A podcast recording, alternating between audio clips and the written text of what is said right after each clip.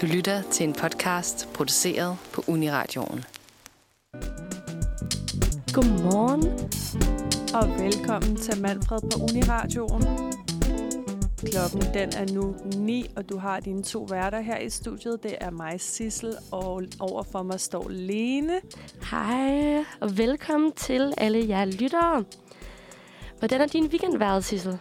Puha, min weekend den har været meget stille og rolig. Jeg er endelig lige kommet mig over en rimelig hæftig omgang influenza, så jeg tænkte, at det nok er en meget god idé, at jeg ikke giver den alt for meget gas her i weekenden. Så jeg har været hjemme, catch op med en masse lektier og skolearbejde, jeg har skulle lave. Og så har det været min fars fødselsdag i går, hvor vi har lavet noget julehygge. Og jeg lavede noget konfekt og bagt nogle brunkager. Rigtig familietid. Hvad med dig? Ej, hvor dejligt. Jamen, jeg var i fredags til en fødselsdag, og ellers så stod den også bare her i øh, lørdags på hygge og lidt øh, juleoppyntning og lidt forskelligt, når vi nu nærmer os december. Og i går var jeg så sammen med min studiegruppe, hvor vi fik lavet lidt eksamensforberedelse, for det nærmer sig jo også Ja. ligesom julen. Men det er jo også meget det, vi skal snakke om i dag. Eller først så skal vi faktisk snakke lidt om Black Friday, for det var jo i fredags. Ja. Og bagefter skal vi komme lidt ind på, at øh, julen er ved at nærme sig. I går var første søndag i advent, og rigtigt. på onsdag er det den 1. december. Så der er jo masser at glæde sig til. Lige præcis. Jeg glæder mig simpelthen. Jeg glæder mig så meget til julen. Så lige om lidt, så skal vi også snakke om vores forskellige juletraditioner. Så kan det være, at I kan få lidt inspiration derude til hyggelige ting. Hvordan man kan få hvad hedder det, december måned til at gå med at lave hyggelige juleting. Yes, og så det sidste, skal vi også lige vende coronasituationen. Ja. For det er jo i dag mandag den 29. november, og vi har igen fået restriktioner i Danmark. Jamen, det er skønt. Vi slipper ikke for dem i hvert fald. Vi håbede lige, at øh, det var det med det corona, men øh, desværre ikke helt endnu. Man, Nej, man kan håbe på, at 2022 måske er året, hvor corona officielt vil forsvinde. Det kan man, men vi er desværre ikke væk fra det helt endnu. Men der er masser, vi skal have fat på, og så skal vi faktisk også senere have en gæst i studiet, der hedder David Karno, som lige nu ligger derhjemme i corona-isolation, så vi skal høre lidt mere fra ham og høre, hvad man kan få tiden til at gå med, hvis man er en af de uheldige, der bliver ramt for tiden. Og det er der jo desværre mange, der gør. Ja. Og nu har vi jo også lige set, at den her nye mutation fra Sydafrika er kommet til Danmark, som jo måske kan varsle, at endnu flere kommer til at ligge derhjemme med en positiv coronatest. Ja, på trods af vaccine desværre, så slipper man alligevel ikke. Så derfor vil vi jo komme med nogle gode tips til, hvad man kan gå og lave, når man er derhjemme og keder sig i isolationen. Lige præcis. Men dit sygdom her i den sidste uges tid har heldigvis ikke været corona, Nej. Nej, det har været helt coronafri. Jeg er blevet testet på den ene og på den anden måde flere gange, så det har bare været en helt almindelig influenza, men det var absolut heller ikke sjovt, vil jeg sige. Jeg lå med 40 i feber i flere dage i træk, så det er heller ikke noget, der kan anbefales. Åh, ja, man kan godt lige høre det lidt på dig, at der Ja. stadig er lidt krassen på stemmen. Men vi skal nok komme igennem den her dejlige formiddags udsendelse. Og til sidst, så vil vi jo slutte af med at komme med lidt anbefalinger til jeres uge her i København, hvad man kan finde på af sjov og spas at lave. Præcis. Men nu vil vi først lige høre en sang. Vi skal høre H2OP med Loose Composure. Hej og velkommen tilbage. Klokken den er 9.07, og din værter her, det er mig Sissel, og med mig har jeg Lene. Hej, og vi skal til at snakke lidt om Black Friday nu. For det var jo i fredags. Og øhm, lige øh, kort, så er Black Friday jo den uformelle betegnelse for fredagen efter Thanksgiving i USA.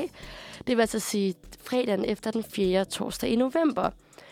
Og det er jo også en stor amerikansk øhm, dag, hvor alle tager ud og shopper, og nu er den jo efterhånden spredt sig til meget af Europa, og dermed også Danmark. Ofte så betragtes Black Friday som dagen, hvor julehandlen begynder, og det er jo her, man kan komme ud og opleve nogle enorme gode tilbud. Og dagen har faktisk siden 2005 været den travleste indkøbsdag i USA i hele året.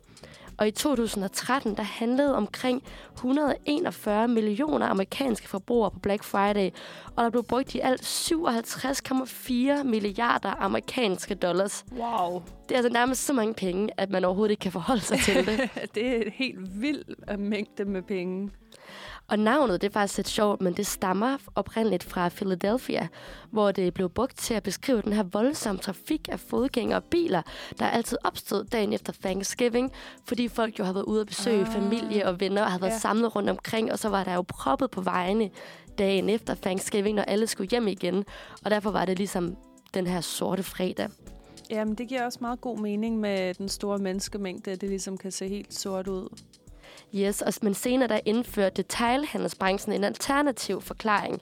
Og det var, at, øh, der, altså, at de her forhandlere generelt ikke tjente penge fra januar til november.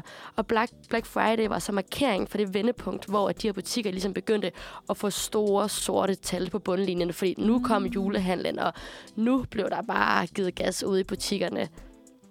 Jamen, det giver også meget god mening egentlig. Nemlig, og så Black Friday kædes jo faktisk ofte sammen med det her Cyber Monday, som jo er i dag, hvor at der afholdes kæmpe udsalg på internettet. Men jeg synes personligt selv, det er lidt svært snart at skelne, hvad der er egentlig Black Friday og hvad der er Cyber Monday, fordi der er begyndt at være Black Week og alt muligt, og det ligesom bare smelter sammen det hele. Men i dag er officielt Cyber Monday, hvor man så burde kunne score sådan nogle kanon gode tilbud på nettet. Ja, men det er også meget smart lige her op til julen, at man kan få købt nogle billige julegaver til diverse med familiemedlemmer. At så kan man ligesom bruge den anledning til det. Nemlig. Men hvad med dig, Sissel? Har du været ude at shoppe her i fredags eller i Black Week?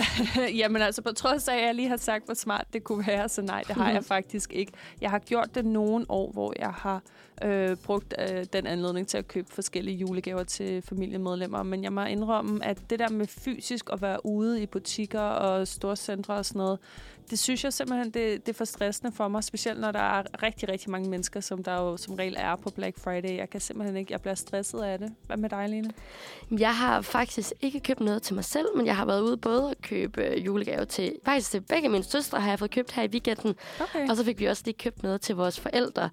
Nu skal jeg selvfølgelig ikke lige afsløre, hvad det er, hvis de lytter med. Præcis. Men øhm, der kunne man jo få nogle gode tilbud, og jeg synes faktisk, min far han går også meget op i at gerne vil have ønskesedlen her inden Black Friday. Fordi han, som han selv siger, så kan det jo være, der lige kommer en mere gave, end der ellers var tænkt, ah. fordi man pludselig ah. kan købe lidt billigere, og så kan man måske købe lidt mere. Så jeg synes, jeg er nok mere hoppet med på julebølgen at købe til andre. Ja. Men jeg har faktisk virkelig prøvet at lade være med at gå ind på Naked eller Zalando eller alle de her øh, altså store øh, tøjvirksomheder, hvor at de jo bare altså, cutter prisen ned, og man har lyst til at købe alle de her t-shirts til 80 kroner stykket. Men øh, det er jo nok lidt det, vi også kan karakterisere som overforbrug. Så Præcis. Jeg manglede ikke lige noget for tiden, og derfor tænkte jeg, så holdt jeg mig lidt væk. Jamen det er det, fordi så køber man alligevel, du ved, 10 t-shirts til 80 kroner, og så bliver det alligevel mange penge. Så selvom man selvfølgelig sparer mængdemæssigt, så sparer man måske ikke pengemæssigt. Så det, det er helt sikkert noget, man skal passe på med at, at kigge lidt for meget på de her lækre hjemmesider, hvor man kan online shoppe eller fysisk shoppe. Der er det næsten endnu sværere at lade en, øh, hvis man har en pæn t-shirt i hånden, og lægge den tilbage igen. Nemlig. Og så synes jeg faktisk også, at, øh, at øh, nogle gange kan jeg være i tvivl om, hvad for nogle tilbud, der egentlig er reelle tilbud, og hvad for nogle tilbud, der er lidt mere snyd. For der har jo også lige gået, eller der har været lidt artikler om, at... Øh, at flere virksomheder har fået bøde her efter Black Friday, fordi de simpelthen snyder og sætter priserne på deres varer op inden Black Friday, og så når Black mm. Friday rammer, så kan de simpelthen bare dumpe priserne fuldstændig til, hvad der egentlig var før prisen, hvis ah, det giver mening. Jamen, det giver god mening. Hvor er det strengt egentlig? Altså smart, smart ting af butikken, men... Øh men alligevel rimelig snyd, ikke? Helt vildt strengt. For eksempel så har butiks, butikskæden Bilka fået en bøde på mere end 3,7 millioner kroner for netop at bryde reglerne. Wow. For det kan jo virke fristende, når butikker de lokker med 30, 40 eller 50 procent eller endnu mere. Men hvis de så i forvejen har sat prisen op inden Black Friday, og bagefter så giver 30% rabat, og det egentlig koster det samme, som det gjorde før, så er det jo lidt noget svineri. Ja, ja, det er rigtigt. Så Ej. det skal man selvfølgelig også være meget skeptisk for, de her udsalg, om det egentlig er reelle udsalg, eller hvad det er. Ja, og så vil jeg også sige, at nogle af de der tilbud er altså bedre end andre. Jeg har tit set sådan noget med, at så plejede det at koste 100 kroner, og nu koster det kun 80 kroner, hvor jo, det er da selvfølgelig et tilbud, men det er måske ikke noget, der er værd at du ved, kæmpe, kæmpe for at løbe hen mm. til. Fields for at få 20 kroner billigere ting, ikke? Lige præcis. Men jeg boede jo faktisk i USA. Ja. Da jeg gik i 10. klasse, var jeg på udveksling derovre og gå på high school. Og der fik jeg jo lov til at prøve at opleve sådan en her ægte amerikansk Okay. Black Friday. Ja, jeg kunne forestille mig, at det var noget helt andet end den danske. Det var simpelthen lidt vildt. Altså, det var, hvor man reelt følte, man var nødt til at tage ud og handle, fordi der var sindssyge tilbud. Altså, vi havde været hjemme med noget familie her til, Black, øh, nej, til Thanksgiving om torsdagen, og så kørte man seriøst ud og stod klar ved butikkerne ved midnat, da de så åbnede til fredag. Wow. Og løb ind, og der var bare altså, vanvittigt tilbud. Nu var jeg jo derovre, og jeg vidste jo godt, at jeg skulle jo hjem igen til Danmark yeah. efter et år, så jeg kunne jo ikke lige gå amok i alt for meget sådan store tv'er og sådan noget. præcis. Men der var det sådan reelle, altså virkelig gode 80% tilbud og alt muligt. Og der kan jeg også godt forstå, at man så går mere op Ja. i det og løber ud til de her tilbud og står klar ved midnat. Men jeg synes sgu, at øhm, i Danmark er det lidt sådan en... De Øh, halter lidt bagefter med sådan noget, gør de ikke? og det er godt nok lidt en, et lillebror Black Friday, vi Ja. har her. Men det skal vi også snakke meget mere om efter den næste sang, og der skal vi faktisk have Frederikke med i studiet, som har researchet lidt om Black Friday og ved endnu mere, end vi gør. Men først, Sissel, så skal vi lige høre en sang. Ja, vi skal høre Alexander Grandjean, Grandjean, tror jeg. Jeg er ikke helt sikker, men I Like The Way You Fly, feat Alea.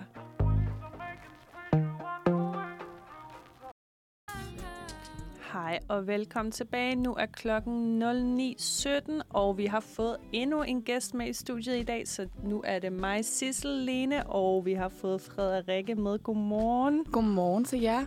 Jo, tak. Og vi skal blive ved med at snakke lidt mere om Black Friday. Fordi jeg ved, Lene har nogle rigtig spændende historier, tror jeg, fra den, hun har prøvet sin, øh, sin ægte Black Friday i USA.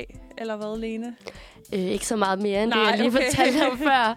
Jeg var jo ikke så gammel, så vi var bare ja, ude at shoppe hele natten, og vi kom hjem klokken 6 om morgenen, hvor man var godt trætte. Og, jamen, det, var en, øh, det var en vild oplevelse. Du var ikke i nogen slåskampe over nogen øh, plasma-tv eller computer? Nej, det var jeg så øh, heldigvis ikke. Men jeg så flere, der blev lidt ej i år, at øh, der jo tit er et limited edition på de her tilbud, at så er det et eller andet 100 fladskærme til, på tilbud til 20, eller ej, undskyld, på tilbud til sådan noget 75 procent. Og det kan der da godt komme lidt fight omkring. Men hvad med dig, Frederikke? Har du været ude og shoppe til Black Friday? Jamen, jeg skulle lige til at sige, apropos tilbud, som du nævner, hvis, det, hvis der så overhovedet er tale om tilbud. Øhm, nu har jeg... Øh, jeg har ikke selv været ude og købe noget, men jeg har da kigget på en masse tilbud. Jeg tænkte, det kunne godt være, at der lige var, øh, var noget, der var værd at købe, eller at, der var, at man kunne spare et par tusind kroner.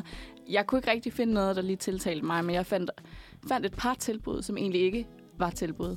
Nej, hvor sjovt. Okay. Ja, Vi har lige snakket om det nemlig, at Bilka for eksempel har fået en kæmpe bøde, ja, fordi de simpelthen hæver deres, priserne på deres varer inden Black Friday, ja. for så at kunne sætte 25 procent på, og så koster det egentlig det samme, som det gjorde før. ja det, er, det er helt ekstremt. Hvad er det for nogle tilbud, du har fundet? Jamen, øh, jeg fandt blandt andet, det er fordi, jeg tænker, at jeg snart, snart skal til at bruge nogle briller. Øhm, det gjorde jeg nemlig, da jeg var lille, og så tænkte jeg, nu hvor jeg læser på uni, så burde jeg lige begynde igen. Og så øh, fandt jeg et tilbud, jeg kan ikke huske lige fra hvem. Jeg tror, det var øh, en optiker, jeg så, da jeg scrollede på Instagram. Øh, og så stod der, at du kunne få et par briller til 100 kroner, og lige nedenunder sådan et spot-tilbud. To par briller for 200 kroner. og så tænkte jeg, Det er ikke det store Jamen, tilbud. det sjove er, at når man, når man ser øh, sådan noget tilbud, den måde, det er lavet på, de der reklamer, det er jo lavet til at sælge og fange dit opmærksomhed. Altså, du kan lægge to og to sammen, eller her altså 100 plus 100, og så giver det 200. Men alligevel tænker du, nå fedt, okay, et tilbud.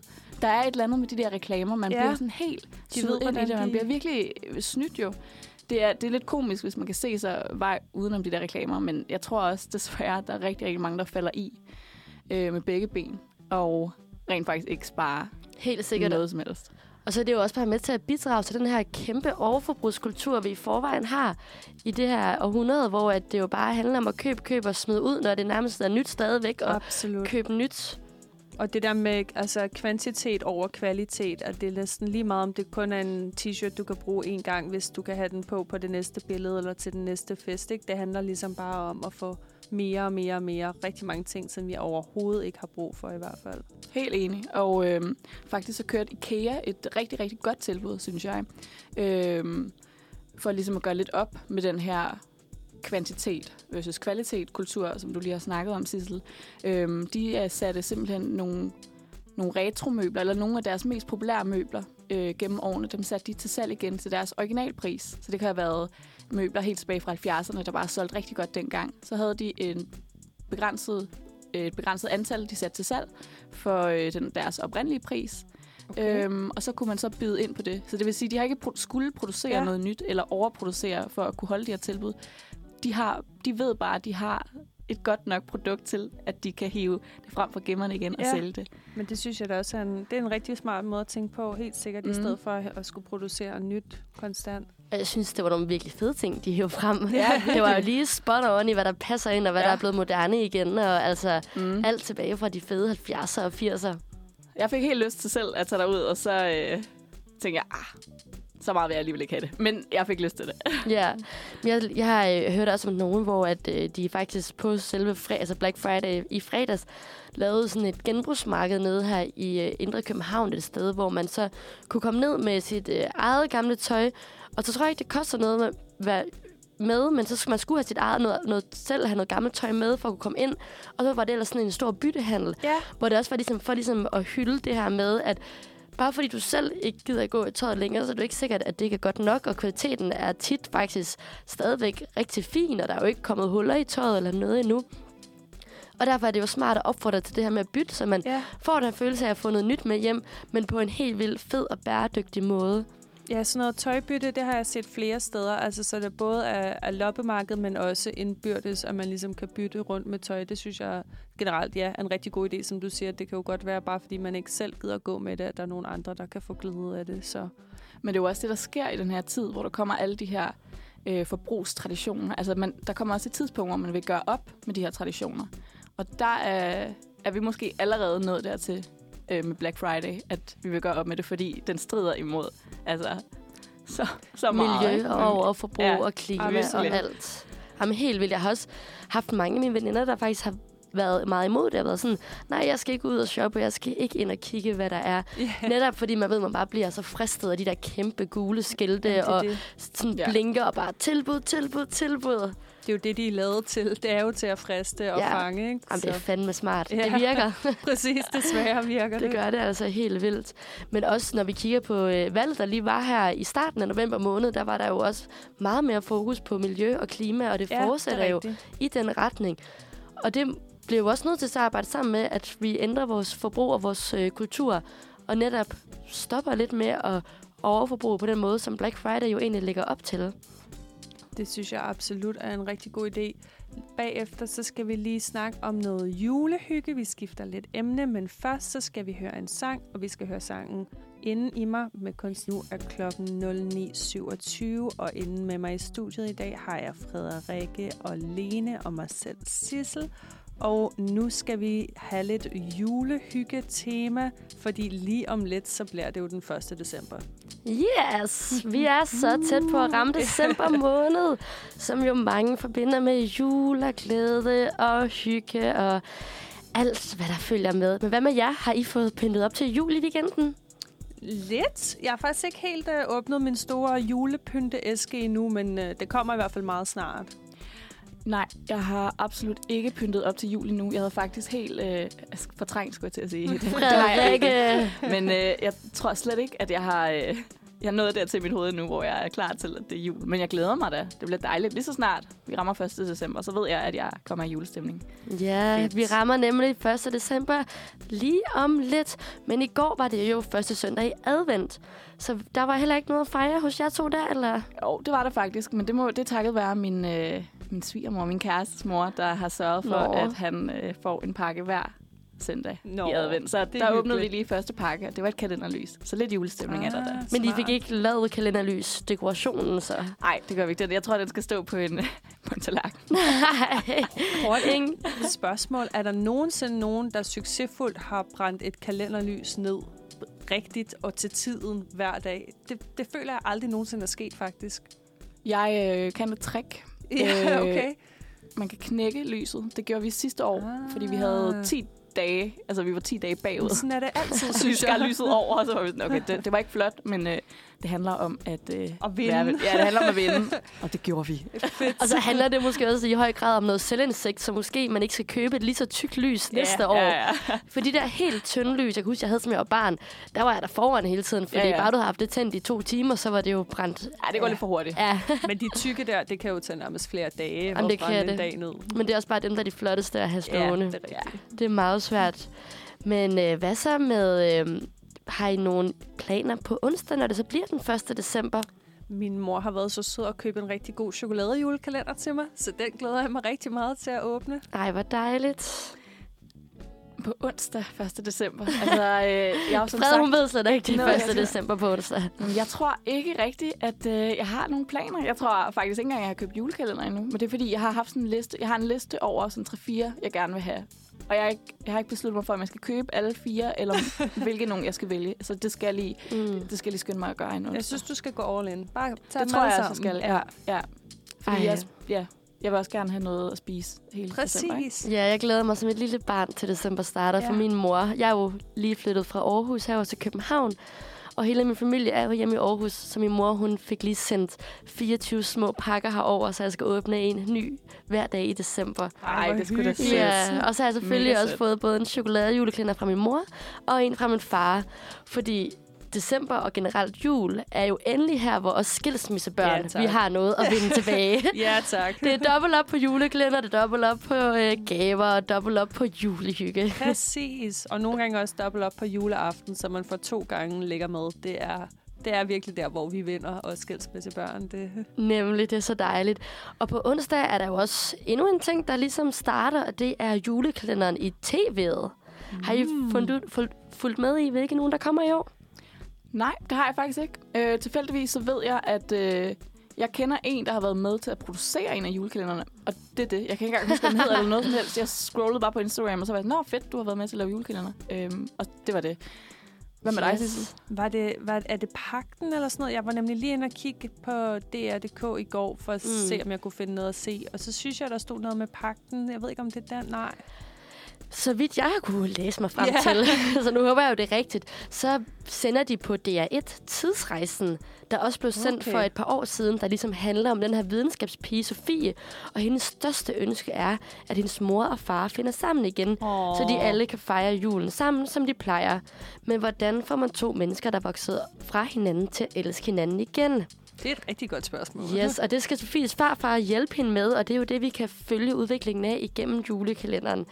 Så jeg ved ikke, om du kan huske, du har set den før, Sissel? Nej, jeg har ikke set tidsrejsen Mm. mm. før. Det, det må jeg indrømme. Men det kan jeg jo gøre i år, så. Ja, Jeg kan faktisk godt huske den, nu hvor du siger det. Ja, jeg kan godt huske den nu. God, ja jeg har nemlig også set den tidligere. Men så på TV2 kommer de med en ny juleklænder, der hedder Kometernes Jul. Nå ja, det var den. Det var den, ja. Ja, og det er her, hvor vi følger børnene Mia, Johannes, Nor og Elias, der deltager i en astrocamp, som er et to ugers naturvidenskabeligt kursus med fokus på astrofysik. Men så kommer noget selvfølgelig til at gå helt galt. For ved et uheld bliver Mia og Johannes teleporteret væk til den fjerne planet 9. Fra hver deres sted i universet må de fire børn nu arbejde mod tiden, naturlovene og en udspekuleret tech-guru for at blive genforenet før julen. Selvfølgelig. Okay, intenst. Uh. Ja. Virkelig meget spændende. intenst. Og den her komediernes jul kan ses på TV2 hver dag kl. 8 fra på onsdag. Men også vildt nok tema at køre. Øh, de udvikler sig mere og mere for hvert år. Ja, og jeg ved ikke- hinanden hele tiden. Jeg er, s- ah, jeg er ikke meget for det. Jeg synes, det skal handle om nisser og julemænd. Ja. Og hvad er det her for noget med planeter og astrofysik? De var løbet tør for idéer i studiet. Det, øh, de skulle finde på noget helt andet, tror jeg. ja. Ej, den kan selvfølgelig være helt vildt god, men øh, ja, nu må vi, ja. Vi, vi skal jo give den en chance, ligesom alle andre. Og så kan der selvfølgelig også ses Natholdets juleklænder, hvor de drikker en øl hver dag i december. Fedt. Det, Det kan ved jeg ikke, om I har set før. Jeg har fulgt med et par år nu, og det bliver simpelthen bare sjovere og sjovere. Ja. Ej, Ja. hvor nice. Jeg, har, jeg har nemlig ikke set det, men jeg skal lige høre konceptet. Er det så 1. december, man drikker en øl, 2. december to øl, eller, eller hvordan? Ja, nej, de drikker én øl hver dag. Okay. Øhm, men det hele er jo optaget i et hug, og det er jo det, der gør det så sjovt. For søren, altså de til sidst det er de bare Ja, altså, fordi det er jo øhm, selvfølgelig Anders Breinholt fra natholdet.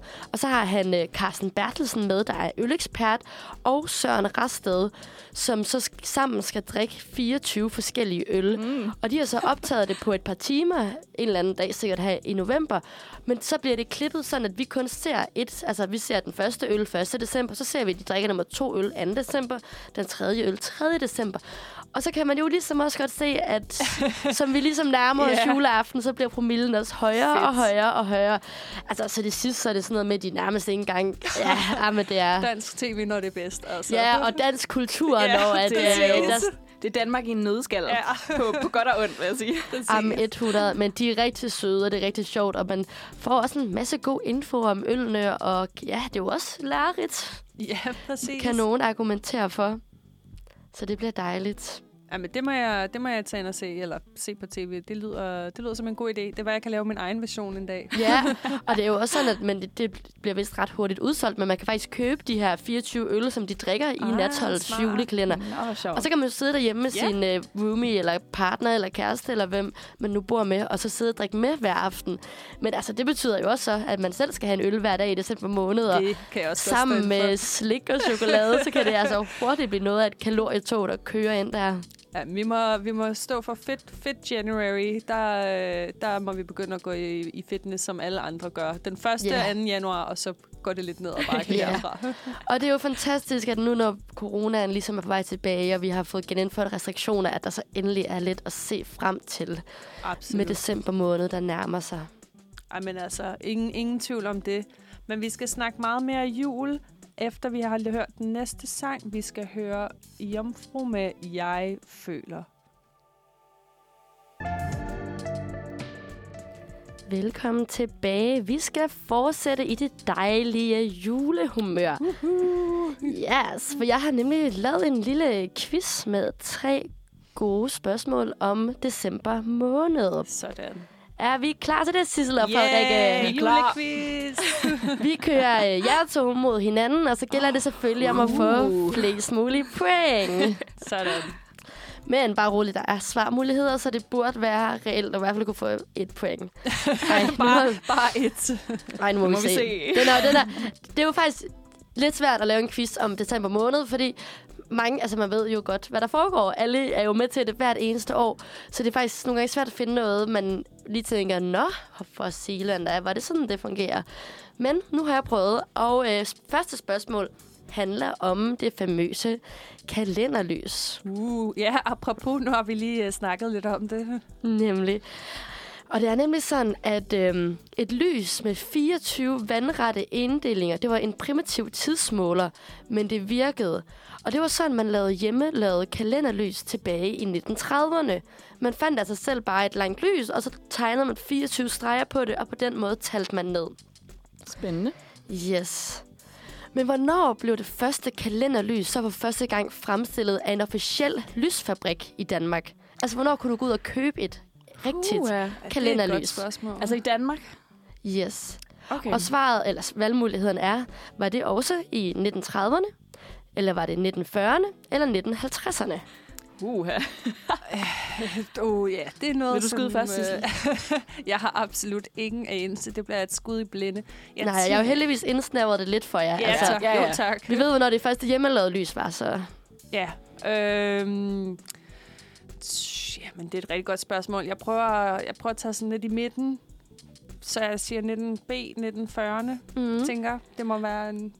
Altså, det var umiddelbart også det, jeg tænkte, men vi skal sige noget andet. Ej, jeg tror, jeg skulle holde mig til 40'erne, fordi øh, min... Nu tænker jeg på min mine bedsteforældre.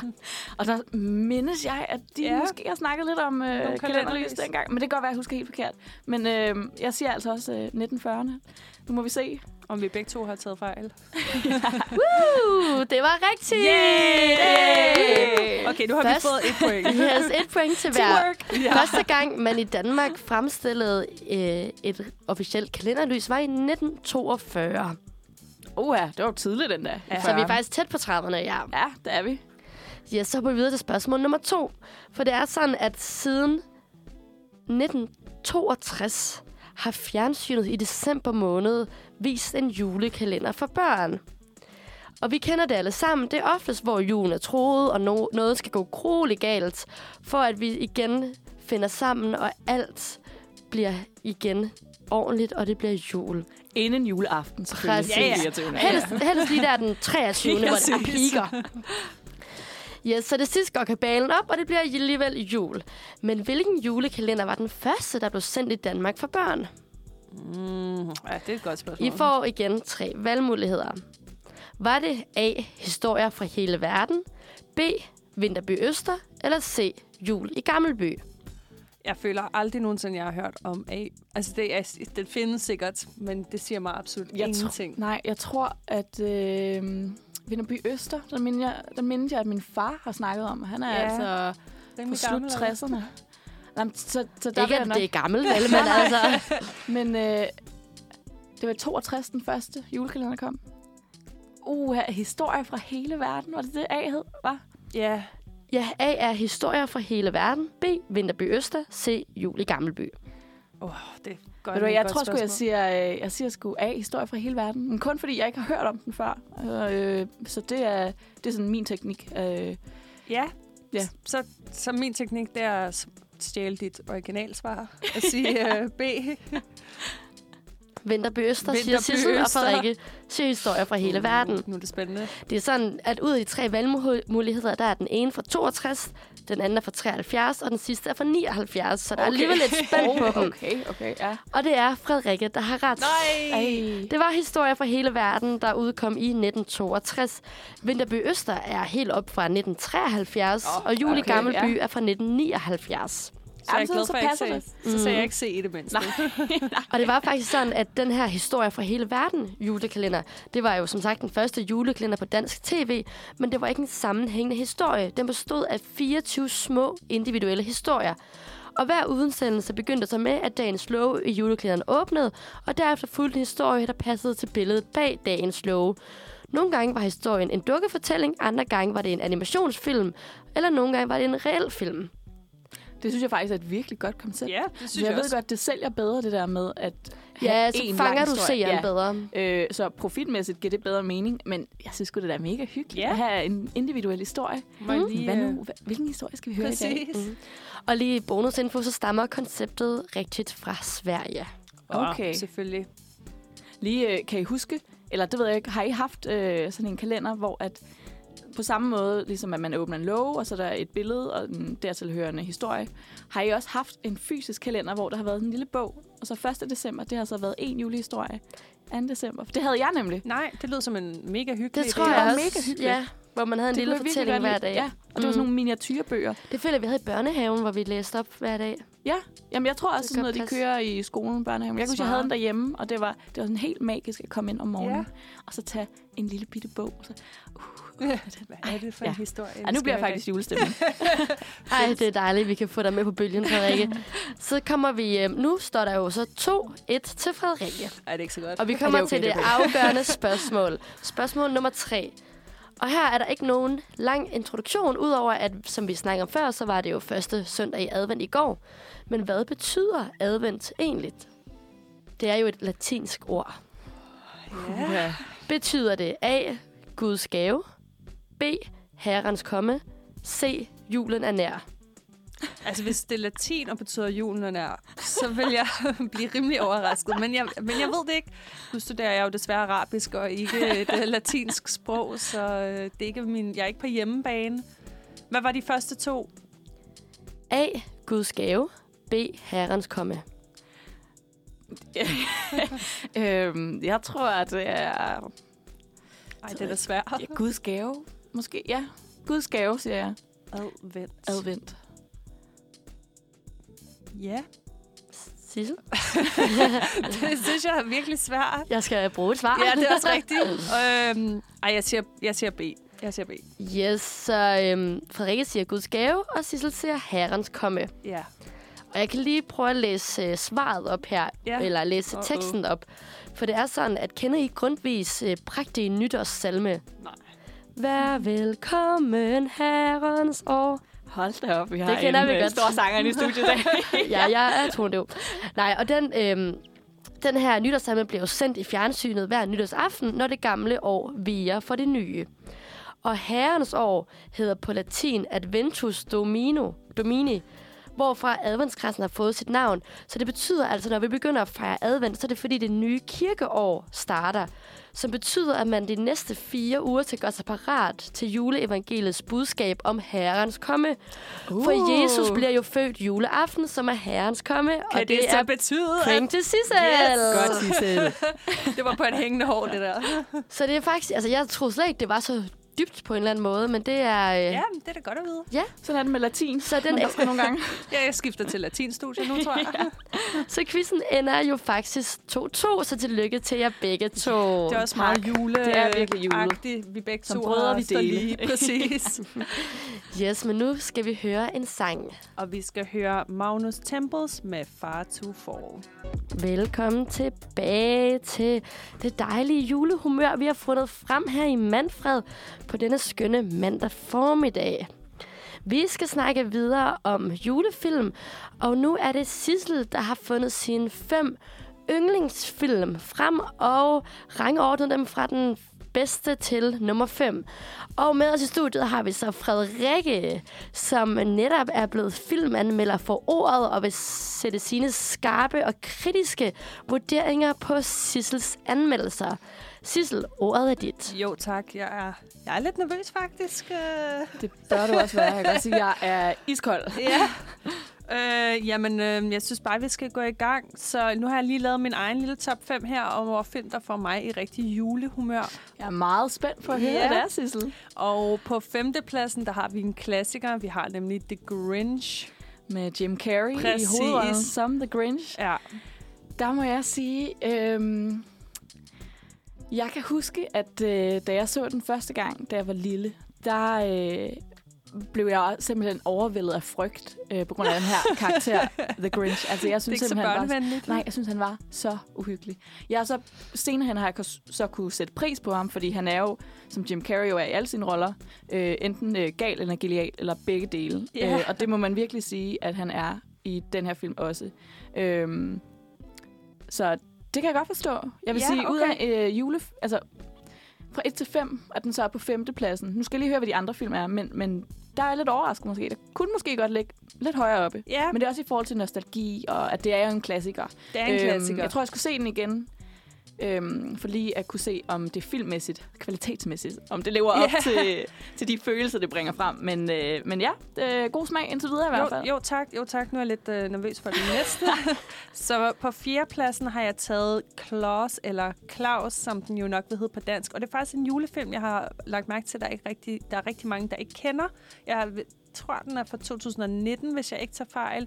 Men jeg synes, Mhm. den er rigtig god. Den er sådan lidt halv Animeret. animeret, animeret lige ja. præcis. Og har nogle rigtig gode øh, ja, budskaber, og sådan stemningsmæssigt og animationsmæssigt, synes jeg, at den er rigtig, rigtig, rigtig god og juleskabende. Klaus eller Klaus er faktisk en af de film, jeg ikke har set, men jeg har hørt rigtig meget om Ja. den. Øhm, og jeg har, altså visuelt, øh, ud fra de billeder, jeg har set, og traileren, der må jeg- er ret imponeret over stilen. Ja, men det er en god stil nemlig. Jamen, jeg ved ikke helt. Du siger, den er halv animeret, halv et eller andet andet. Ja, forskellige sådan- teknikker, de har brugt. Ja, det er sådan lidt animation tegnefilms-agtig. Ja, men jeg synes netop godt, man kan se, at, øh, at der er lagt rigtig mange timers arbejde ind Absolut. i den her animationsstil. Og det, sy- det er noget, jeg virkelig sætter pris på. Men øh, den skal jeg som sagt lige have set. Den står faktisk Det- på min øh, to-watch-list. Kan jeg varmt anbefale øhm. til alle derude, der ikke har set den endnu. Så den, øh, ja, jo, stadig god smag, vil jeg sige. Fedt, jeg er også i fedt. godt humør i dag, så... Ej, jeg, jeg er sød, jeg er sød. Kom med den næste. Ja, nu, fordi nu bliver det lidt kritisk, fordi nu det er der, hvor vandene deler sig. På tredjepladsen har jeg nemlig puttet Love Actually. Og det var en tredje plads. Og det var en tredjeplads. Ja, jeg ved det godt.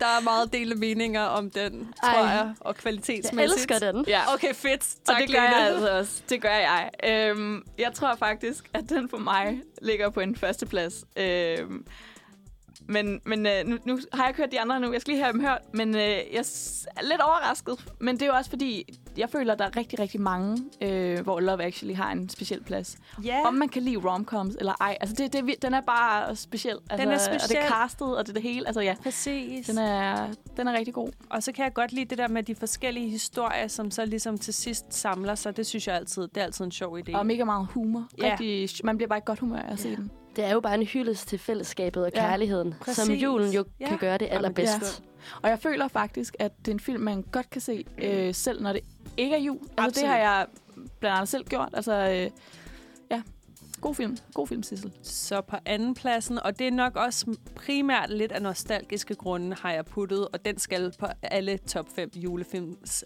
lister. Home Alone. Home Alone. Alene hjemme. Med den søde Macaulay Ja. Culkin. Ej, ja. have my sweetheart. Det var han virkelig. Øhm, og nu, øh, apropos øhm, Culkin, så øh, ser jeg lige nu hans øh, bror. Jeg tror, det er hans lillebror, der er med i en rigtig sindssygt fed serie på HBO. Okay. Øh, og det er sjovt at se. Altså, de, de ligner hinanden mega meget, men fordi man ikke har set Macaulay øh, i nogle altså sådan rigtig store roller efter Home Alone, så det bliver også sådan helt sådan, åh, oh, ej, han kunne være blevet til Ja, så det er det. altså sådan en stor øh, skuespiller. det han. Men nu tog han det valg om ikke at blive i branchen, så det er fint. Men, øh, men ja, det var lige et tidsspring. Men øh, ja, den, øh, den har også en helt speciel plads ja. i mit hjerte, må jeg indrømme. Og det er også af nostalgiske årsager. Men jeg tror faktisk, jeg kan godt her i, i det senere år, der har jeg godt kunne adskille de der øh, følelser, det bringer frem, og øh, kvalitet. Og jeg synes faktisk, at den har rigtig meget kvalitet. Den har sindssygt meget charme, men det er også øh, hovedsageligt på grund af, af lille, den lille, Ja, den Ej, lille men- Kevin. det går lige i hjertet. Også det der med, jeg tror, jeg synes, det var mega fedt med, at han var alene hjemme i et stort hus, og det drømte man måske lidt om selv, ja. Ja. når man var barn. Sådan, Åh, tænk, hvis det var mig, jeg også skulle lave sådan nogle seje fælder, og jeg kunne spise pizza til aftensmad. Ja, ja. Og... Kan I Ej. huske den scene, hvor at de, øh, han, har, han skal lade som om, at der er nogen hjemme, så de der Ja. 20, de tror, han ikke er alene Ja, hjemme. og så har præcis. sat de der figurer op, der scene. kommer forbi vinduet. Jeg elskede det. Jeg Ja. ja. sådan, det jeg også. Det Han er det mest geniale barn. Ja. Altså. Præcis, det var lige det barn, man, man selv ville ønske, man var. Men jeg blev dog aldrig efterladt øh, alene hjemme, vil jeg sige på den måde. Fuldstændig amazing på førstepladsen, uh. og det var så svært, ja, har jeg altså puttet Elf, og det er fordi, jeg simpelthen, jeg synes, det er, det er en genial julefilm, og jeg griner hver evig eneste gang, jeg ser den, og ja. Der er så mange gode segmenter i den, altså. Altså, jeg griner bare ved tanken om den. Ja. Ja. Det er virkelig også en film. Ja. Altså, nu, jeg har faktisk kunne lide alle de film, du har, du har nævnt nu. øhm, men, men Elf, ja, jeg, jeg synes sgu, de, de tre her, du har nævnt til sidst, det var Home Alone på tredjepladsen. Nej, det var på andenpladsen. Ja. Ja. Love Actually var tredjepladsen. Præcis. Overraskende. Øh, Elf, førstepladsen. For mig er de i hvert fald også top 3. Jeg skal, jeg skal lige finde ud af, hvor Om du måske vil have den samme rangliste, ja, men, men, Elf, 100% den skal med på den Ja. liste. Det er virkelig... genial film. Det er, han er, ja, det er... Will Ferrell er bare... Altså, sindssygt sjov film. Præcis. Du griner fra start til slut. Men er du bliver også- også rørt. Han er jo rørende ja. i den film. Ja, det er rigtigt. Det synes jeg i hvert fald. Det der med, at han er den der store, øh, kæmpe næse. Og sådan, nej, men jeg ser jo ikke anderledes ud. end det." Han kan slet ikke. Han er så naiv på ja. Sådan en sød måde, ikke? Og nu har jeg jo arbejdet i øh, daginstitution, altså i vuggestue og børnehave, og det er bare virkelig, han, han formår at præsentere det der meget barnlige, sådan naive blik på verden, ikke? Altså de der børn, der er sådan, nej, men jeg ser jo bare ud ligesom alle andre. og så sådan, han kommer der to meter høj, og sådan, sammen med de der små nisser. Og sådan, ja, Ja, det dyb- er, Dybest set en tankegang, som det kunne være fedt, hvis alle havde, og Ja, der var mere af i verden. Altså det der med, at man ikke skal være så bange for ikke lige at ikke at passe ind eller se anderledes ud, men at alle egentlig er gode nok. og så netop sætte pris på den her forskellighed. Ja, der er altså, nogle gode budskaber ja, i den. Fordi man skal jo, ja, man skal jo ikke dømme alle Nej. og sige, at vi er alle sammen ens. Jo, det er vi som udgangspunkt, men man skal også kunne sætte pris på de her forskelligheder. Jamen lige præcis. Og derfor skal vi også sætte pris på øh, forskellighederne i den her liste, som du har lavet, Sissel. For det er fem Jo, meget forskellige film. Øhm, Men jeg er glad for, at de er, de er approved. Ja, Yes. øh, mega god smag. Så en Jo, lille tak. anbefaling til alle lyttere at gå hjem Ja. og høre de, eller se, undskyld, de her fem film. Og uh, tak til dig, Sissel, for Jo, at tage tak. dem med. Og tak til Frederikke, vores filmekspert, Knivskarpe. at sætte en skarp kritik på filmen. Nu skal vi høre Masters med Dem. Hej og velkommen tilbage. Klokken den er 10.03, og du lytter til Manfred. I dag har i studiet har jeg Frederikke og Lene og mig selv, Sissel. Og nu skal vi snakke om noget, vi desværre ikke kommer udenom, nemlig corona. Der er jo kommet nogen fra i dag øh, gældende nye coronarestriktioner, som regeringen har været ude med. Øh, da vi jo, der er desværre rigtig mange syge og rigtig mange smittede med corona. Øh, jeg ved, jeg har også selv personligt haft rigtig mange venner, der har været ramt af corona her, så derfor er der kommet nogle nye restriktioner. Som vi ved, så er der jo coronapas nu på serveringssteder, plejehjem, uddannelser, arbejdspladser, natteliv og kulturliv osv. Og desværre så virker de her coronapas, hvis man ikke er blevet vaccineret eller er immun, altså har haft corona før, så virker de desværre kun 48 timer nu for hurtigtesten, hvor de før varede i 72, og PCR-testen var 72 timer, hvor den før varede 96, altså fire dage. Så det er lige noget, man også skal være opmærksom på, hvis det er, at man for eksempel skal ud og spise, eller på øh, sin uddannelsesinstitution osv. Og så er der også kommet noget, som er min personlige hade ting, og det er, mundbindene er tilbage. Ej, jeg er så træt af de mundbind, men desværre slipper vi heller ikke for dem. Og vi skal til at have mundbind på i offentlig transport, sundhedsvæsenet, supermarkeder og detailhandel indtil videre.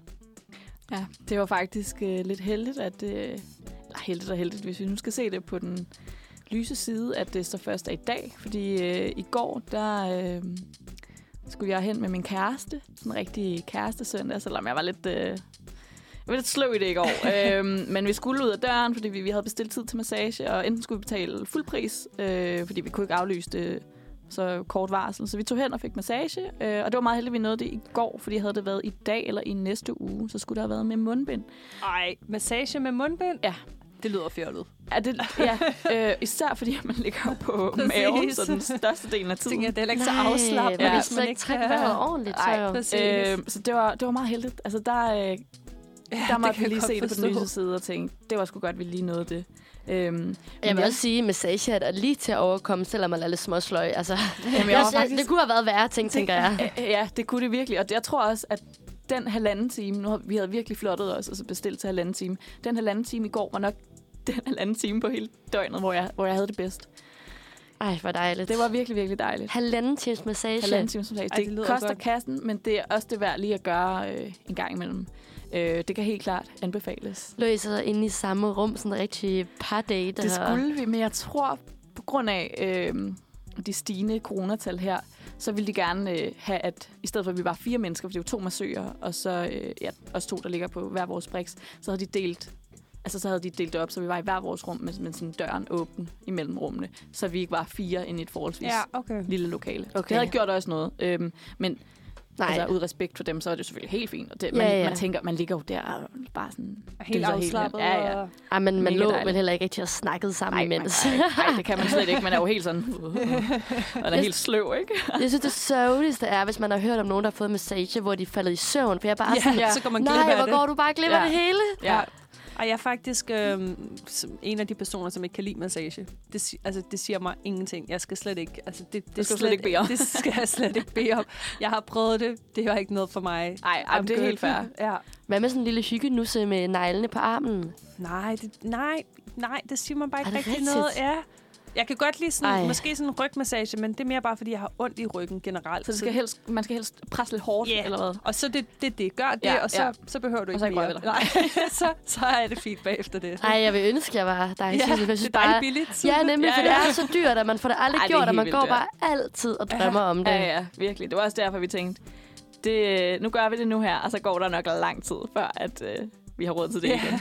Men, øh, men for lige at vende tilbage til restriktionerne her, så øh, er jeg lige inde og kigge på øh, TV2 nu, for de har, har jo det her dagens coronatal. Ja, hvad siger øh, de? Øhm, og jeg er lidt overrasket over, hvor høje tallene faktisk er. Jeg ved godt, at de er steget sindssygt meget her på det seneste, mm. men at der det seneste døgn er 4.290 nye smittede. Det virker Godt nok også helt mange ekstremt. Jeg kan slet ikke huske, hvornår jeg sidst har været inde og kigge på de tal, hvor det har været så højt. Selv sidste år. Altså, det, ja, Ja. det virker Men bare siger voldsomt. man ikke også, at vi faktisk ligger højere lige nu, end man gjorde sidste år, hvor det jo endte den her forfærdelige nedlukning? Jo, men jeg håber, fordi at der er, Det er altså vaccinationer, at der ikke ligesom er det samme altså skrækscenarie, ja. eller du ved, ner- nervøsitet omkring de her tal. Fordi jeg, kan, jeg tror nærmest ikke, jeg vil kunne, kunne overskue endnu en nedlukning. Nej, altså. altså. det vil være... Puh, nej, det Ja. har jeg slet ikke tænkt på. Men er der nogen af jer, der har haft corona? Ikke så vidt jeg ved i hvert fald. Mm. Nej, nej, heller ikke mig. Så ingen isolation til os tre. Det har vi ikke prøvet endnu. Kun, Ej, kun ej, sygdom, generelt sygdomsisolation. Ja, Og så vil jeg sige, lockdown, nedlukningen, føltes også rimelig isoleret. Ja, det er rigtigt. Så. Ufrivillig uh, isolation. Men med en positiv procent på 2,31 procent, altså af alle testet, det synes jeg er ret voldsomt. Det er rigtig mange. Ja. Det er faktisk ja, lidt uhyggeligt i forhold til den udvikling, der er nu. Og jeg så kan det godt være, at vi er næsten op på... er det mere jamen, er en vi, fjerdedel? ja, altså det, altså, og nu er vi næsten op på 78 procent af befolkningen, der er vaccineret. Ja, og jeg tænker, mange af dem, der ikke er, det er måske nogen, der i forvejen ikke rigtig er så meget ude, Ja, eller ja. du ved, nogen, der er for syge til at blive det. Lige eller sådan præcis, noget, ja, ja. Ej, det er helt vildt. Nej, det Men jeg synes også lige nu, at det er et tidspunkt, hvor jeg kender allerflest, der bliver ramt af Ja, men det corona. er rigtigt. Jeg Ja. havde også sådan tre-fire venner på stribe nærmest, der Ja. blev ramt af det, som aldrig heller havde haft det før. Nej. Så det, ja, jeg ved ikke, hvad det er. Det har bare lige pludselig taget fart. Men det er jo desværre det med, at vores vaccine, de aftager jo også i virkning. Også Ja. det. Så vi har brug for Desværre. et booster-shot Vores snart. boosters. Lige om Ja. lidt skulle vi også gerne snart øh, blive indkaldt. Jeg ved, min mor, hun har lige fået... Hun var en af de første også, for nu arbejder i sundhedsvæsenet. Hun er, en af de- øh, så hun har lige fået sit tredje stik nu her. Okay. Øhm, så ja, nu øh, må vi bare gå og vente på, at vi også bliver Ja. indkaldt. Men det bliver jo nok først en gang i det nye år med. Ja, fordi ja, vi, jo, det gør det. Vi er jo hver- hverken unge nok eller for gamle, eller vi Præcis, er bare sådan den der alder, der er de aller sidste. Præcis, lige midt imellem. ja, Men vi skal snakke lidt mere isolation og coronatips, hvis det nu er, at man er så uheldig, at man, øh, man får ronaen, hvad man så kan lave, når man sidder derhjemme i isolation. Men først så skal vi lige høre en sang, og vi skal høre her sangen Speed Limit Master med Emo. Hej og velkommen tilbage til Manfred. Klokken den er 10.13, og i studiet i dag har vi Sissel, Frederikke og Lene. Og nu skal vi snakke lidt videre om corona isolationstips. Hvis du er så uheldig som rigtig mange andre her for tiden og har fanget corona, og du sidder derhjemme og keder dig i isolationen, lidt efter man er måske har kommet sig over sin sygdom, men bare lige venter på, at man kan komme ud igen, så har vi prøvet at lave en liste med nogle lidt sjove tips, du måske kan bruge tiden på. Ja, og der, øh, vi har jo, altså jeg er jo i hvert fald en lille filmnørd, øh, og, så jeg kan i hvert fald anbefale. Og hvis ikke- kritiker. og kritiker, ja, og elsker, altså Præcis. af film. Øhm, men øh, der vil jeg i hvert fald lave en kæmpe anbefaling øhm, til en HBO-serie, der hedder Succession. Hvis man ikke allerede har set den, fordi jeg ved, øh, jeg er måske en af de lidt øh, langsomme til at gå i gang med den serie. Den har været der i noget tid nu, men den er fantastisk. Kæmpe anbefaling, og jeg tror, at, øh, at den er lige passende lang nok til, at øh, man kan se alle tre sæsoner på, Okay.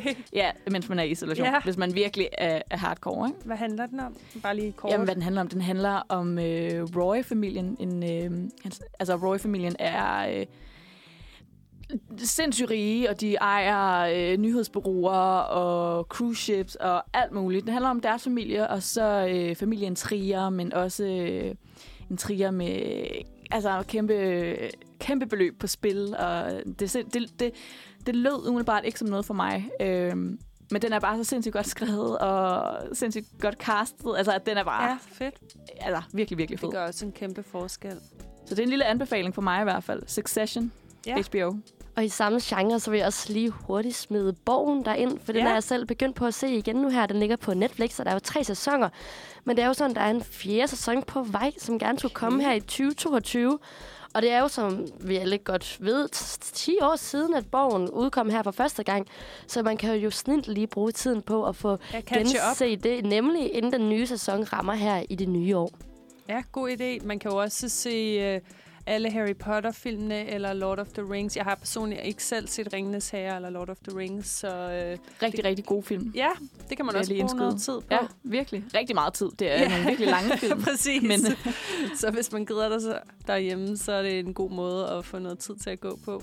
Udover at se film og tv-serier, så kan man også pimpe sit mundbind op. Nu når vi skal til at bruge mundbind, så kan man lave det lidt julehygge. Jeg havde tænkt, man kunne øh, klistre sådan noget vat på, så man fik sådan en julemandskægs mundbind måske. Jeg vil gerne se dig med det mundbind på i metroen, Sissel. Præcis. Vi kan godt gøre det lidt sjovt, nu når vi alligevel skal til det, ikke? Man kunne også, øh, i forlængelse af jul, så bliver det jo nytår, så kunne man øh, putte lidt øh, simisten på. Ja, eller ja, hvis det skulle være rigtig, rigtig spændende. Sådan lidt power. Ja, ja, jeg, jeg kan lige se det for mig. Altså, jeg kan lige så godt gøre det, gøre det lidt sjovere at have det mundbind på, ikke? Altså mit mundbind, det jeg brugte, det ene mundbind, jeg brugte. Ej, jeg havde sådan nogle øh, mundbind, som man kunne vaske, fordi jeg synes... Ja, det har jeg faktisk også. Ja, og jeg ved godt, de der medicinske mundbind er jo dem, der bliver anbefalet, at man skal bruge. Og ja, det, det gør jeg også, men jeg kunne også godt lide at øh, have de der stof med mundbind på. Og der er især nogle sorte fra Uniqlo købte jeg, øh, og de er super nemme at vaske. Og øh, ja, dem, øh, jeg synes også, de sidder pænt, og de Ja. sidder godt. Øhm, til forskel fra de der medicinske mundbind, hvor jeg skal tit folde Jamen, jeg dem rundt om ørerne. og sådan noget, Nej, præcis. Føler jeg, Og jeg synes bare, de sidder mærkeligt altså, på Ja. mit ansigt. Øh, Jeg føler, jeg kan hoste ud af siden, hvis det er, ikke? fordi ja, det de er store. Ej. Men øh, noget andet, jeg er kæmpe fan af, det er TikTok. Og Ah, elsker TikTok. Hvis- hvis- ja, elsker TikTok. det er også noget, der kan dele vandene lidt, Mm. fordi der, jeg føler enten så hader man det og tager mega meget afstand fra TikTok, eller så elsker man det. Ja. Øhm, jeg synes personligt, det er er mega fedt medie, men jeg tror også, at min algoritme er tilpasset sig så godt til mig, at øh, jeg kun får indhold øh, på min feed, som, som jeg synes er interessant. Og det er jo det, som de kan, de der Og det kan apps. virkelig Det er jo helt sindssygt. Ja. Ja. Altså, jeg kan sidde i flere timer nogle gange. Det er skræmmende, hvor meget at det ligesom kan, kan fange en. Så man, Jeg kan simpelthen ikke... pas på. Jeg forstår det ikke. Altså, jeg har aldrig haft selve appen, og jeg har aldrig Tror faktisk... det? Jeg har aldrig set noget TikTok, ud over de der videoer, der nogle gange kommer måske op på Instagram. Ja. Men jeg kan simpelthen ikke forstå, hvordan det kan være spændende at sidde og se ligegyldige små videoer i flere timer.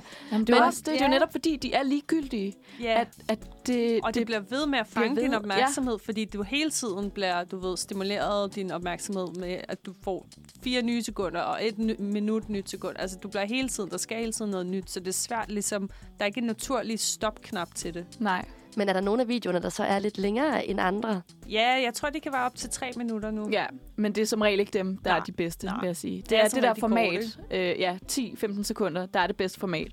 Og det format har de jo taget fra Vine, Ja, jeg elsker øh, også Vine. som også var også genialt. Vine. Og der var Ja. mange af dem, der startede på Vine, Ja, øh, af de rigtigt. content creators, der er gået videre til, øh, til TikTok. Det er rigtigt. Øhm, ja, jeg, jeg synes, det er et øh, rigtig spændende medie, øh, og som man helt sikkert også kan få mange timer, ja, desværre næsten. absolut. Ej, man kan i hvert fald få rigtig meget tid til at gå med det. Og man har jo mange, tid, eller, mange timer, når man sidder i corona-isolation. Har vi ellers nogle idéer til, hvad man kan få tiden til at gå med? Ja, jeg har svaret, øh, eller skrevet ned en ting som, at man kan få svaret tilbage på alle sine e-mails og fremmelde sig alle ens irriterende nyhedsbreve. Det er sådan noget, jeg aldrig selv får gjort, men ej, hvor kan ens altså, indbakke bare blive fyldt op af tilbud og bla bla bla, og specielt her under Black Friday. Så det er en rigtig god idé lige at få, og specielt op til julen, få fremmeldt sig alle de irriterende nyhedsbreve. Helt enig. Og omvendt, så kan man også bare øh, slukke for alle notifikationer og gemme sin telefon væk og sin computer væk og slukke for fjernsynet og lægge sig til at sove. Øh, det kunne man også gøre. Sove i en Fordi hel der er uge. til det. noget.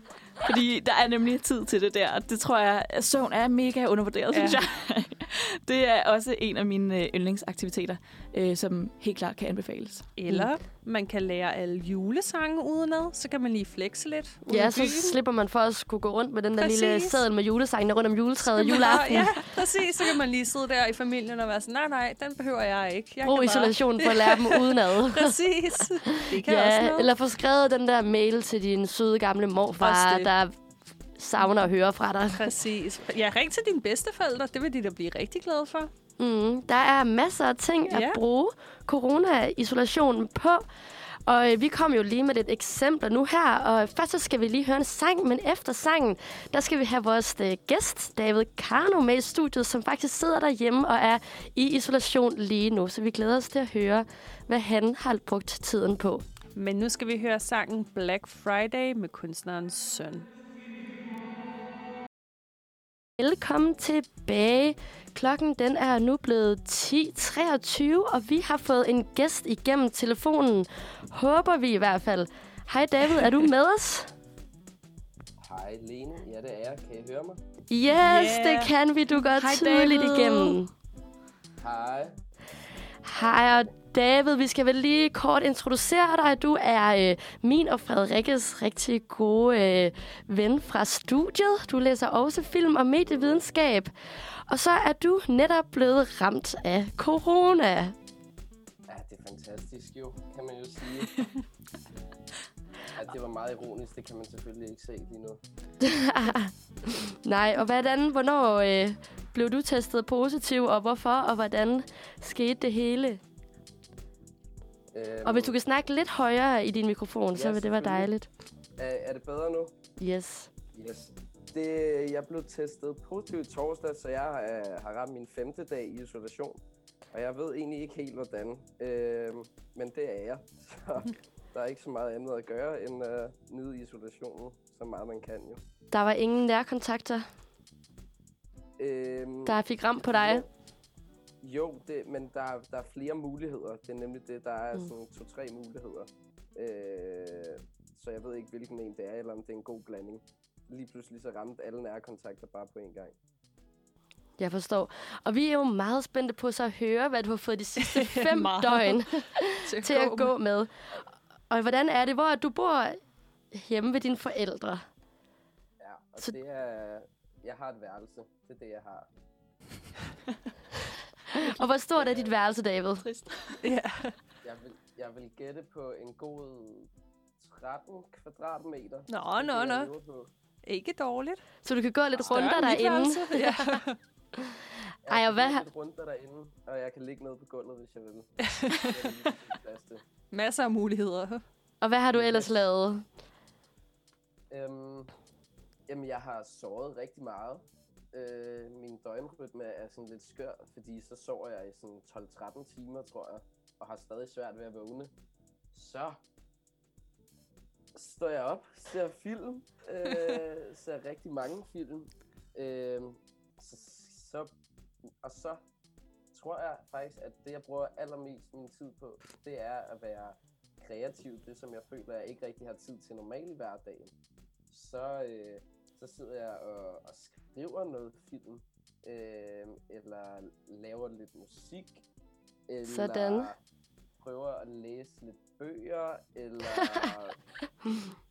øh, Jeg elsker, hvordan du kigger rundt og tænker over, og virkelig skal tænke sådan, hvad fanden har jeg lavet de I sidste fem tiden på- dage? Ja. Jamen, altså, det flyder sådan lidt sammen det hele, så det er lidt, det er lidt mærkeligt, også fordi tiden går vanvittigt hurtigt, selvom jeg bare sidder herhjemme, faktisk. Den går nærmest endnu mere hurtigt end til en normal hverdag, føler jeg. David, jeg ved ikke, om du kan høre mig. Kan du høre mig herover? Jo, Ja. ja, det kan jeg godt. Øhm, jeg øh, snakkede lidt om Succession lige før, og øh, jeg begyndte til dels at se den, fordi jeg kan huske på et tidspunkt, at du... Øh, der var lidt snak om, nogle, der, om der var nogen, der kunne anbefale nogle serier, og der blev nævnt du blandt andet Succession. Øhm, Ja, Har du fået set alt Succession, eller øh, er det noget, du, øh, du også ser lige nu? Øhm, jeg mangler faktisk afsnittet, der lige er kommet i dag, men ellers har jeg set alt. Nå, okay. Jeg, er, Nå, så må du ikke jeg- spoil jeg noget. ikke- Skal bare lige høre. Jeg, jeg, jeg spoiler intet, men det er, det er en serie, jeg varmt kan anbefale. Det er helt klart min number one favorite serie. Fedt, mand. Så fik jeg lige bakket øh, min, mit statement op også. Og hvordan, Yes. jeg tænker bare rent logistisk, så er der da godt nok nogle problemer med at være låst inde på et værelse. Men hvad, hvad gør du med mad og toiletbesøg og alt sådan noget? Har du fået lov til at komme lidt ud i huset, når du skal spise, eller, Eller, er det hvordan? bare en, en spand inde på værelset? øh, jeg, øh, jeg spiser inde på mit værelse og får det sådan serveret ind på mit værelse. Øh, men, øh, Det er jo ren luksus. ja, lidt det, det er hotel-style. faktisk, altså ærligt, det er, det er faktisk ret dejligt, ja. Øh, jeg har fået at vide af, af hotline, at man, at man sådan gerne må være blandt sine Og Jeg tror lige, vi har Øh, lidt... Nå, nu kommer han tilbage igen. Nå, vi mistede dig lige hurtigt. Yes, Nå. du er der. Og du var væk igen. Der er lige problemer Ja. med internettet. Ej, det er dejligt. Jeg tror, vi er tilbage nu. Yes. Jeg har fået at vide af hotline, at man gerne må, øh, må være sammen med sin familie, eller dem, man bor med, hvis man er over en meters, har over en meters afstand fra dem. Så sådan, jeg kan godt sidde og se et eller andet tv eller sådan noget med min familie, og så sidder jeg bare langt væk fra dem med maske på og spritter hænder hver gang jeg rører ved noget. Så du er lidt blevet det Øh. sorte får derhjemme. Det er i hvert fald, det kan jeg godt øh, love dig for. øhm, nu, nu, nu, jeg, jeg ved ikke, om det, er, om det faktisk er noget, man må, men det har jeg fået at vide, så det er ikke noget, jeg går ud og siger til folk, at det skal man gøre, og, hvis man bor sammen med folk. Men jeg har fået det at vide, så derfor gør jeg det selvfølgelig. Øhm, Men er de men ellers ja, så er jeg vaccineret? på mit værelse det meste af døgnets timer. Er, din, øh, er resten af din familie vaccineret? Sådan, altså, er det, er det noget af det, der gør en forskel, måske? Eller... Det kunne faktisk godt være, det er et rigtig godt spørgsmål. Jeg stillede ikke så mange spørgsmål til det, fordi den udnytter jeg, den der er rigtig meget. Øhm, øh, men jeg er rasende vaccineret. Mm. Det er Mm. det faktisk, ja. Og hvor, David, hvornår må du komme ud i friheden igen? Vi savner dig jo. Åh, oh, jeg, jeg savner dele med os, ja. Nå. Problemet er, problemet er, at jeg, øh, at jeg også har symptomer. Stadigvæk. Øh, som Ah. hosten og krilleren i halsen, og min hovedpine lige begyndt at gå væk, føler at det begynder at blive bedre. Men jeg må først komme ud fra den dag, jeg vågner op, med, uden symptomer, og så 48 timer derefter. Ja, det kan jo godt tage lidt tid. ved, om det bliver på torsdag, hvis jeg, hvis, hvis jeg holder mig inden for en uge, som det vil være, hvis jeg ikke havde symptomer, så er jeg ude på torsdag. Men det kan sgu også godt være, at det bliver længere tid, fordi jeg skal vente. Ej, er du ikke ved at få lidt stress i hovedet? Jo, det er sådan, der er nogle gange, hvor jeg virkelig bliver skør. Ej, det forstår jeg. godt. Men nu sagde du lige, at du har haft tid til at være lidt kreativ. Og det er jo faktisk Ja. sådan, at vi skal spille en sang lige om lidt. Det kan være, at du lige vil fortælle lidt om den og introducere den. Ja, men øh, I skal høre en sang, som jeg har lavet med to af mine rigtig gode venner, der hedder Simon og Markus. Og I skal høre en sang, der hedder Telefonsvar, som øh, handler om at, øh, at være dybt forelsket i den her pige, men hun tager simpelthen ikke telefonen, men man giver sgu ikke op. Øh, så man bliver ved med at ringe hende op. Øh, ja, der har jeg et vers på og et C-stykke, så jeg synes, I skal nyde den. Ej, men det vil vi glæde os Ja, til. det Skal vi ikke os til. bare hoppe Jo. videre i uh, telefonsvar? God bedring. Øh. Og rigtigt, og mange tak, fordi Ja. du vil være med, David. Sangen kommer her. God formiddag og velkommen tilbage. Du lytter til Manfred. Klokken den er nu 10.34, og øh, med i studiet er det Frederikke, mor, og Sissel og Lene. Og nu er vi nået til ugens anbefalinger. Der, ja, for det første ved vi jo, at december kommer op lige her om lidt, men øh, udover det, så sker der altså også nogle andre spændende ting. Øhm, blandt andet så her den 30. Der kommer de sidste, altså i morgen, der kommer de sidste Roskilde-billetter til salg. Det er godt nok øh, kun til dem under 25. Øh, det er 5.000 ekstra billetter. Det er altså, også mange ekstra. Det er, det er det, fordi det er ud over sådan, den normale kapacitet. Øh, så de har virkelig, altså, virkelig presset citronen, må man sige. Ja, Det har også været tiltrængt Ja, efter øh, præcis. corona. Men De det er vildt nok at gå fra at øh, slet ikke have haft nogen festival, til så at åbne op øh, for en udsolgt festival. Plus, Plus, 5.000. ja. Det er altså vildt nok. det tyder på, at det bliver et fedt, øh, fedt Roskilde Det tror jeg virkelig, det gør. Jeg er så glad for, at jeg skal med på Roskilde. Men øh, lige den her dato, den 30. november, den har jeg i min kalender. Og nu skal jeg lige se her, der har jeg skrevet, skal have Roskilde-billet i store øh, bogstaver og tre udråbstegn. Fordi jeg havde faktisk ikke nogen øh, Roskilde-billetter før. Her for ikke så lang tid siden, der øh, fik jeg købt en second hand, skulle jeg til at sige. Øh, jeg fik købt en af en anden en. Øh, af en, der havde en, øh, som ville af med sin. Og det foregik gennem Ticketmaster, så alt er helt, som det skal være. Men øh, Sådan. jeg panikkede lige lidt, fordi der havde jo også været øh, en dag her for ikke så lang tid siden, hvor at de også satte øh, 5.000 Roskilde-billetter til salg. Øhm, og de forsvandt på meget, meget få minutter. Jeg sad klar en time før, og havde endda fået sådan et øh, specielt link, så jeg kunne komme ind et kvarter før alle andre. Men det havde alle andre så også fået, så det var ikke særlig specielt. Ja, okay. Så de var udsolgt med det samme. Øh, og det havde jeg lidt krise over, så jeg var inde på samtlige Facebook-sider, øh, hvor de sælger øh, koncertbilletter og lave øh, desperate opslag. Øh, jeg mangler en Roskilde-billet, bla bla. Øhm, jeg har så, har så købt en nu og har en, så det er på plads. Så jeg skal ikke have Roskilde-billet her i morgen, fordi jeg har en. Men. Sådan. En mindre til at konkurrere mod. ja, men hvis der er nogen, der lytter med, der mangler en Roskilde-billet og ikke lige havde fanget det her med, at der kommer 5.000 ekstra til salg i morgen, øh, hvis man er under 25 selvfølgelig, så øh, skynd jeg lige at øh, få fat i en, fordi øh, vi vil så gerne på Roskilde alle sammen og feste med jer. Så øh, Og gør det. en, øh, en mulig tidlig julegave-idé måske, hvis Lige det er. præcis, ja. Hvis man er heldig, godt få på med mindre forkant, de øh, måske. forsvinder lige så hurtigt som sidst. Ja, det er selvfølgelig rigtigt. Og så er der jo heldigvis også alle os andre, der har haft dem siden 2020. Ja, altså, som venter spændt. Jamen, jeg tror jo næsten, jeg har købt den i efteråret 2019. Det er jo helt vanvittigt, så længe siden det er efterhånden. Man har jo helt glemt, man har den. Men der er nogle øh, penge gemt et sted i form af en billet, som forhåbentlig snart skal bruges. Ja, puha. Øh, tanken om, at det skulle blive aflyst igen, den er jo næsten ikke til at bære. Det vil Ej. være... Det vil være sindssygt. Men øh, nu, da vi, vi snakkede lige om corona før, og med de sindssyge høje smittetal, der er lige nu. Øh, hvis den udvikling fortsætter, hvis den ikke bliver stoppet, og det, ja, det tør man jo slet ikke tænke på, men så vil det jo næsten være... Ja, det er næsten for uhyggeligt at tænke på, at der er så en hel masse ting, der skal lukke ned, og alle de mennesker, der kan risikere at dø. Ej, puha. Det Ej. vil vi slet ikke ind på. Nej, forhåbentlig Øhm, kommer alt Det til var at lige, øh, godt. ja, ja, der blev man lige i dårlig humør der. Men en anden anbefaling, jeg har, det er øhm, The Hand of God, en filmpremiere.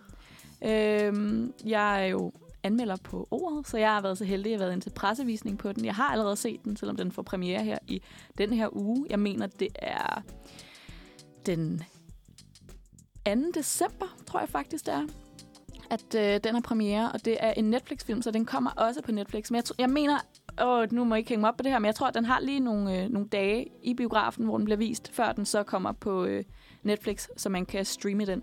Også en rigtig, rigtig god film af den italienske instruktør, Paolo Sorrentino. Øh, ret lang film, men øh, ja, rigtig, rigtig god film. Så det var mine anbefalinger. Ja. Fedt. Hvad med dig, Sissel? Gode anbefalinger. Jamen, øhm, hvis det er, man har lyst til at gå december godt i møde og fejre den gode 1. december, så kan man tage i Folkehuset Absalon, som jeg generelt vil anbefale, hvad hedder det, anbefale til alle. Og Folkehuset Absalon har nogle rigtig fede events. Men her den 1. december kl. 20 har de øl og opera, og det er en forestilling, som er en komedie, der omhandler livet på en café. Og det koster, det var lidt over en time, og det koster 100 kroner. Øh, og man skal selvfølgelig også have gyldig coronapas med, apropos alle coronarestriktioner. Men det er sidste gang, de viser den forestilling, så den kan også varmt anbefales. Og generelt, som sagt, Folkehuset og Absalon har rigtig mange hyggelige og sjove arrangementer i løbet af december. Yes, og så på øh, fredag den 3. december, der kan man også tage på Naturhistorisk Museum, hvor... Nej, oh, det var undskyld, det var da helt forkert, det jeg sagde. Jeg mener Nationalmuseet. Man kan også tage på natur, det kan man hvis man har lyst til det. Ja, jeg gør det hele. Men hvis man vil til en juletidsquiz, så skal man tage på Nationalmuseet, for på fredag den 3. december klokken halv fire, der er der god historisk underholdning til din fredag eftermiddag, hvor museets eksperter, de er quizmastere. Og der quizzer, de, øh, der quizzer man sig igennem forskellige perioder i historien, og der startes også med et kort oplæg. Så det kunne jo også være meget sjovt at være en del af. Ja, generelt er der jo masser af også juleting. Der er jo, det har vi også snakket om i sidste uge, men der er jo tonsvis af julemarkeder, og Tivoli har åben for jul nu, og Bakken har jeg også set, har også julearrangementer. Så hvis man lige mangler den sidste julestemningspift, så tag en tur ud i byen i København, og så er der i hvert fald masser at se. Og skøjtebaner. Og skøjtebaner, Nej, at forglemme.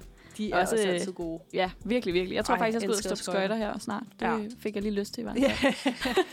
ja, det er også altid rigtig hyggeligt, når Yes. sætter dem op. Så det var dagens, eller ja, Ugens. ugens. ugens anbefalinger fra os i dag. Men nu skal vi videre og høre Clara, Girl Like You. Velkommen tilbage. Du lytter til Manfred. Klokken den er 10.43, og øh, det er mor, Frederikke, der taler. Og øh, vi har Sissel og Lene med i studiet. Stadig.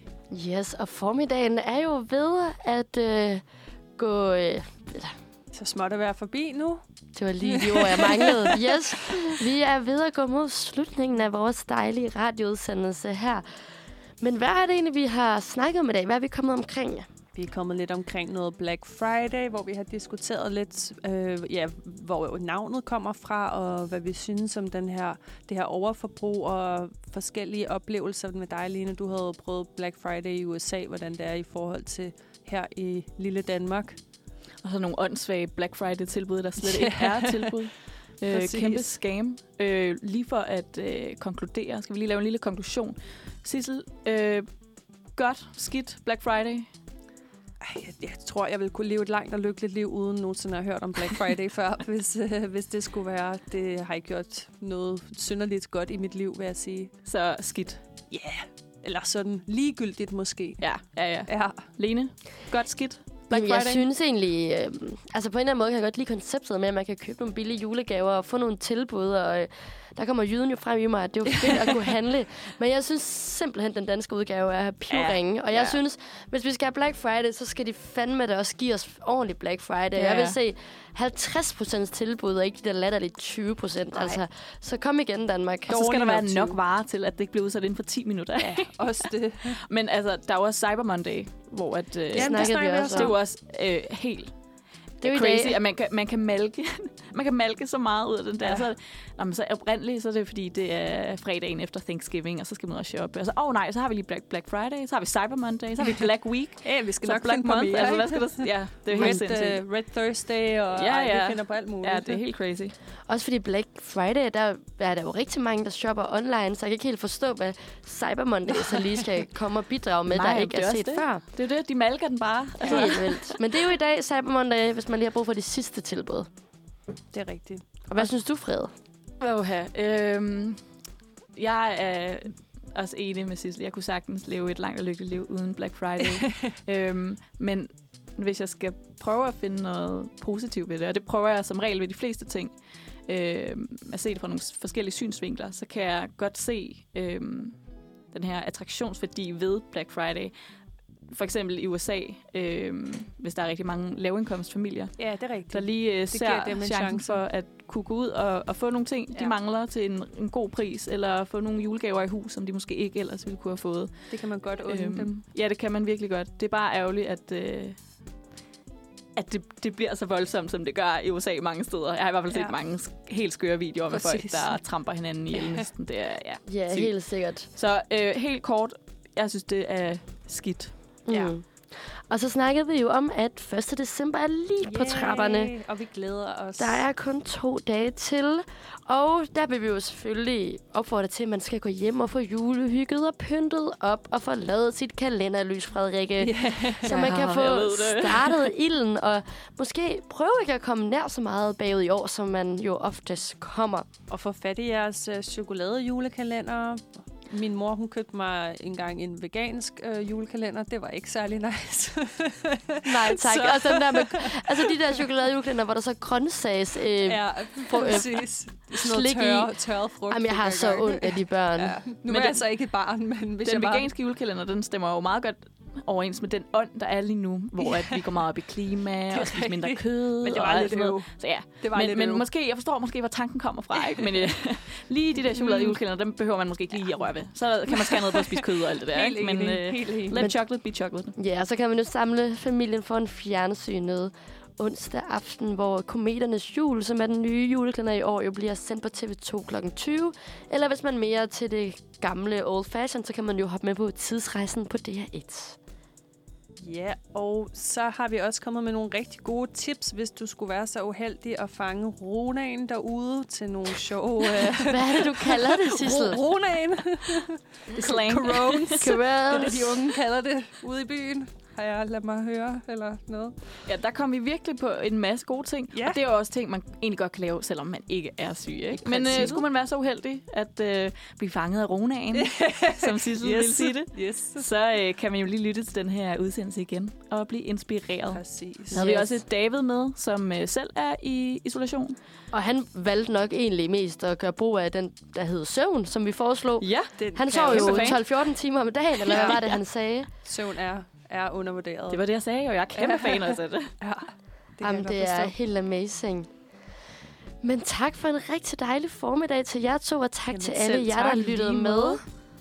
Det har været rigtig hyggeligt.